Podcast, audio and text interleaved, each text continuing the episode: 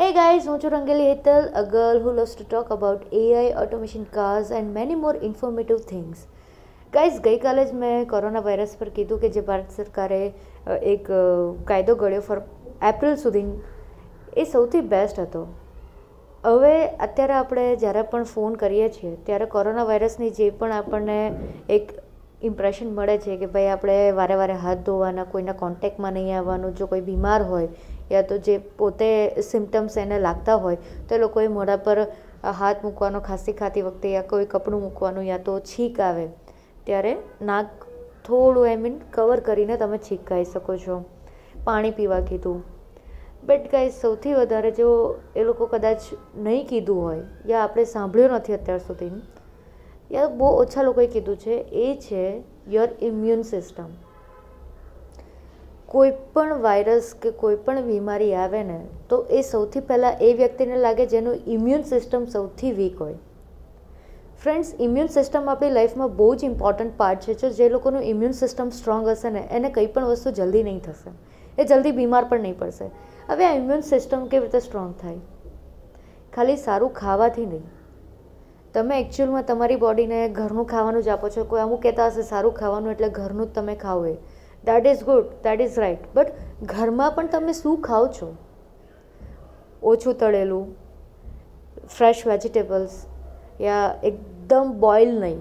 But એક કહેવાય ને પરફેક્ટ બોઇલ વસ્તુ તમે ખાઈને સૂપ પીને ફ્રેશ વેજીટેબલ સૌથી ઇમ્પોર્ટન્ટ પાર્ટ છે આપણી લાઈફમાં આપણે ઘણા બધા ન્યુટ્રિશનિસ્ટને કહેતા સાંભળ્યું છે કે તમે ખાઓ તો ફ્રેશ ખાઓ.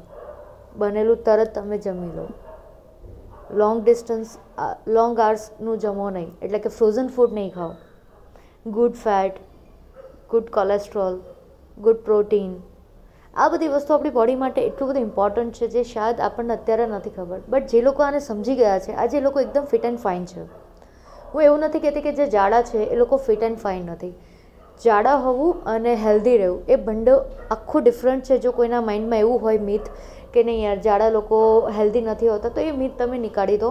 હેલ્ધી અને જાડાઓ વચ્ચે કોઈ જ આઈ મીન કહેવાય ને સિમિલારિટી નથી. ટોટલી ડિફરન્ટ છે. બીજું, પોતાની જાતને હાઇડ્રેટ રાખો. એઝ મચ એઝ તમે પોતાને પાણી પી પાણી આપો બોડીમાં બને ત્યાં સુધી લીંબુ પાણી આપો.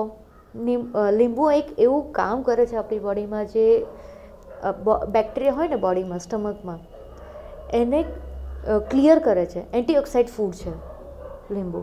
સો લીંબુ પાણી પણ પીતા રહો, સૌથી બેસ્ટ છે.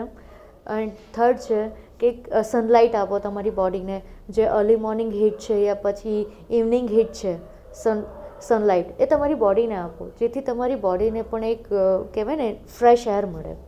અને સૌથી ઇમ્પોર્ટન્ટ બને ત્યાં સુધી સૌથી વધારે ફ્રેશ એર લેવાની ટ્રાય કરો. બને, બંધિયાર જગ્યાથી લે નીકળીને થોડી જ્યાં એકદમ ફ્રેશ એર હોય યા ગ્રીન આજુબાજુ, આજુબાજુમાં ગ્રીનરી હોય, જેમ કે ગાર્ડન્સ છે યા પછી અમુક પ્લેસીસ હોય જ્યાં ગ્રીનરીઝ વધારે છે અને પબ્લિક માઇનોર છે, ત્યાં જઈને ફ્રેશ એર થોડી વાર માટે લો. એન્ડ સૌથી ઇમ્પોર્ટન્ટ કેર કરો પોતાના આજુબાજુમાં જે તમારા લવડ વન્સ છે એ લોકોની.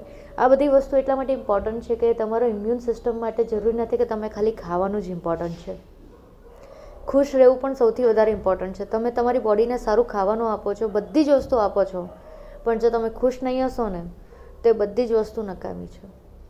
એક ઇન્ફ્લામેશન આપણી બોડીમાં ક્રિએટ થાય છે.